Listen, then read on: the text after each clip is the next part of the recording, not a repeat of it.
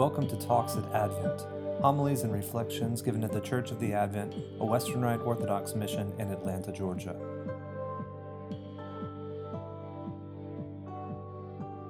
So today, uh, we're going to conclude the trilogy of themes that is the beginning of the season of Epiphany. The season of Epiphany begins with our Lord Jesus Christ's um, visit uh, from the Magi as he was an infant living with Mary and Joseph still in Bethlehem before they had moved back to Nazareth. It continues with the first Sunday in, um, in the octave of Epiphany, where Jesus is now living with them in Nazareth. And uh, we heard that uh, last Sunday when he goes to the temple for the first time as a 12 year old. But then on the octave of Epiphany, we celebrate the baptism of our Lord. Now, the themes of the visit of the Magi and the baptism of our Lord are very tightly joined together in all of the propers for the Feast of Epiphany. Why is that? Well, it's because uh, in the visit of the Magi, God is proclaimed not just to the house of Israel, but now to the whole world. Before Pentecost ever happened and the Holy Spirit descends on the church and the disciples go out into the world, the world comes to Christ. The world comes from afar, following the signs in the heavens from the God who is over all of the world. And they seek out this new king whose uh, birth is heralded by the very stars of heaven.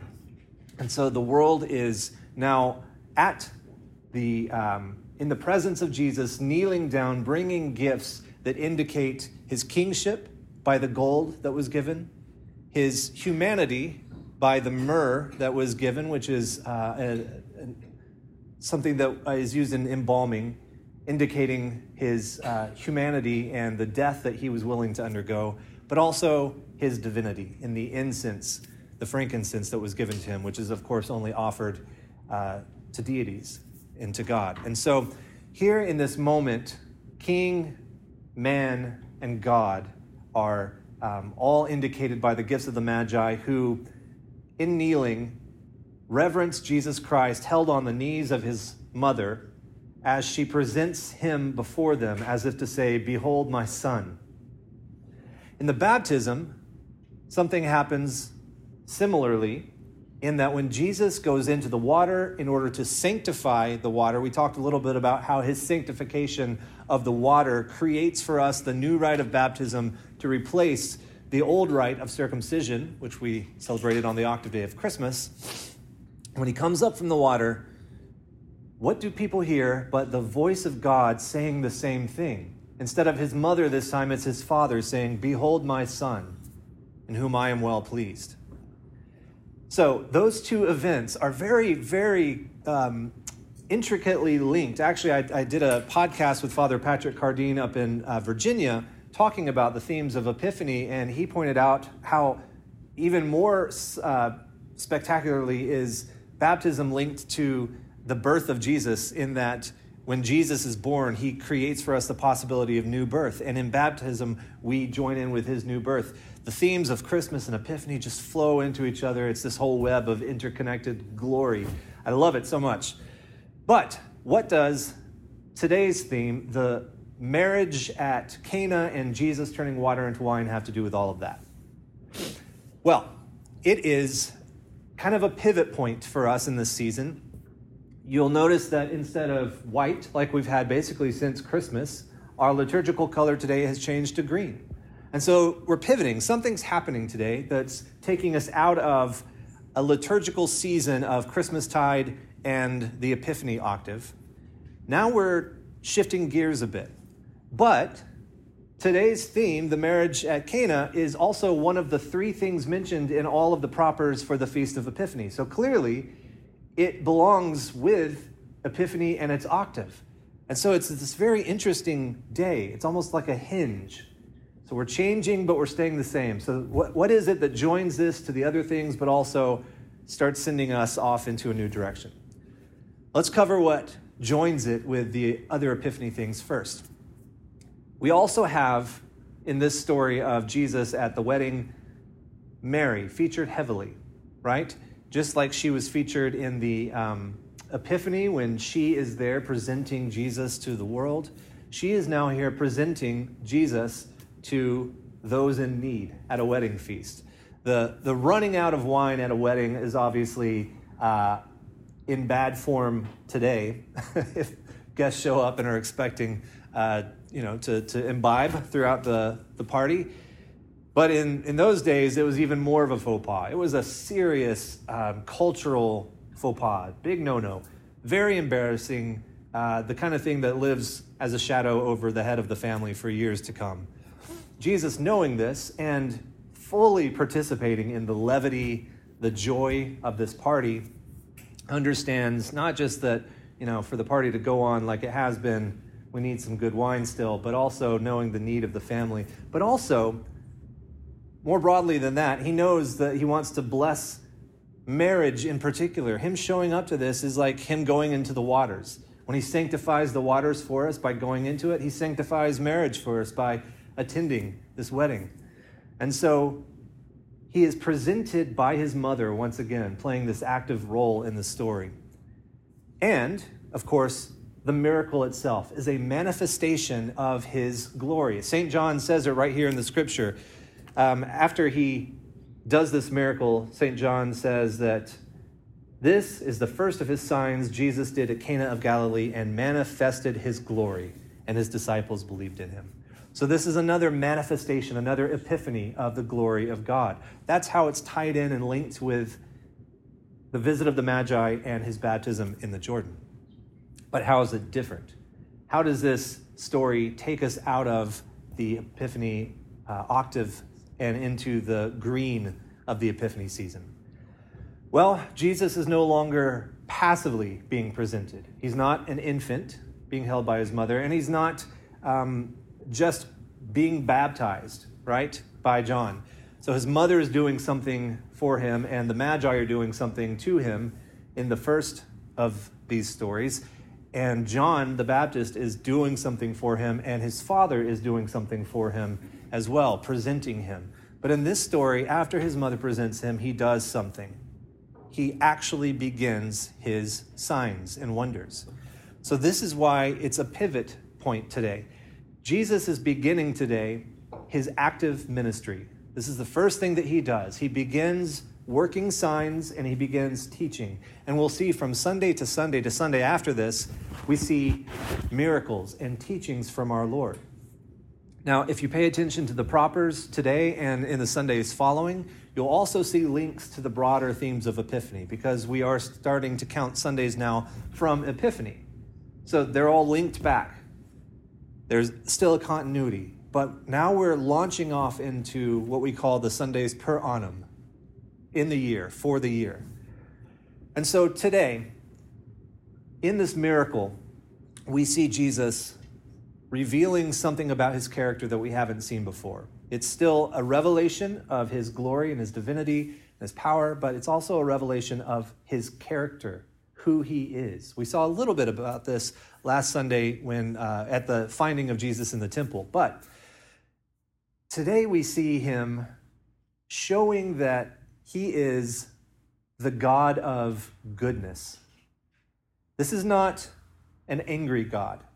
This is not like um, uh, who was the, the early heretic who thought there's this angry God of the New Testament and, and God um, revealed in Jesus Christ must be a different God. He thought they were literally different gods, and so they, they can't be the same because he thought the Old Testament God was angry. He was always getting on to Israel and, and smiting people and stuff. No, God the Father working throughout the Old Testament was right there with God the Son working throughout the Old Testament. We recognize the Son, the Word of God, all throughout the Old Testament, and that Son is now incarnate and showing himself to have the same character all throughout the Scriptures.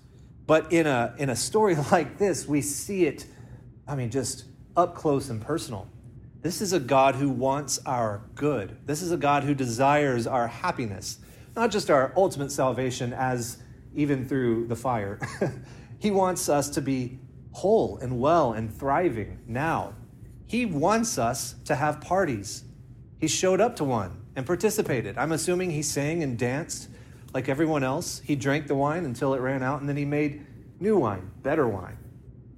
So all the Dionysian ideas of the Greeks and, and, and the, the pagans who knew that there had to be gods of jollity and, and happiness and, and levity, they knew that somehow divinity had to bless this crucial aspect of life. But here we see that it's the one God Himself incarnate who is the fulfillment of all of the skewed Dionysian dreams. This is the true Dionysius. This is the true Bacchus. This is the true God who blesses goodness and joy. And so, this aspect of his revelation is really important to keep in mind as we move into the next few Sundays, where we see him encountering brokenness and pain and trial. And the God who makes wine to gladden the hearts of men is the same God who goes out into the world and encounters people in their filth, in their misery, in their despair and desperation. This is the God who, like the woman in the story, will not f- stop searching the house until she finds that one last valuable thing that she was looking for. This is the God who we'll see will search us out. And all the way through the rest of the season of Epiphany, we lead up to the conclusion of that search of God. As he goes out into first Jerusalem and then to G, uh, Judea, but also into Samaria, and he's starting to smudge the borders and show his disciples look, this is meant to go beyond just what you thought it was for, this, this one geographical location, this one people. This is meant for the whole world, for all of creation, in fact, which is why so much of the Epiphany propers talk about the whole world. God is over all the earth, and all the earth is coming to worship him. The God who goes out into all the world will have to go under the world as well. And in order to do that, he has to go to the cross. He has to leave his Father in heaven and leave his mother on the earth as he climbs up to the cross. He gives his mother away. You see, the, this mother who has been presenting him, he now presents her to John, his disciple, and says, Behold your son, John, behold your mother. And he leaves God. He had already emptied himself through kenosis by the incarnation, but even on the cross, what does he say? My God, why have you forsaken me? Where did you go? Why are you gone? And now Christ on the cross is leaving father and mother, just like God said that man would do in Genesis. Man will leave his father and mother to be joined with who? His bride. So at this wedding in Cana, Jesus already knows, he already has in his mind his, his wedding, his true marriage and unification with his bride, the church, in which he presented naked before her, opens his side like Adam so that she can flow forth then he descends to the bottom of all creation in order to, like a strong man, get under the load and lift it all back up. He descends into Hades and he empties it. And then he rises back up to heaven, bringing captivity captive, and sits on his throne.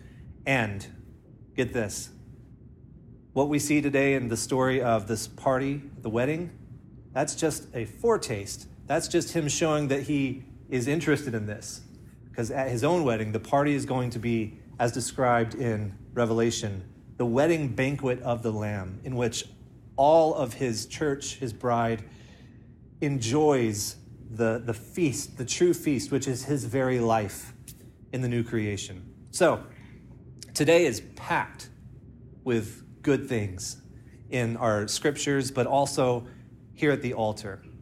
Jesus changing water into wine in this story is nothing compared to Jesus changing wine into his blood. And that's exactly what we will experience today because of the same character trait of God his goodness and his desire that we live well. So, as we move toward that foretaste of the great heavenly banquet today at this altar rail, let's go back from this altar rail to our pews and then through those doors, keeping in mind all of the practical things that St. Paul gives us in the epistle today instructions on how to live, how to live as members of the body of Christ, as his bride, going out into the world and inviting people in, like the servants of the great king in the other parable, inviting other people in to come join the feast, join the banquet.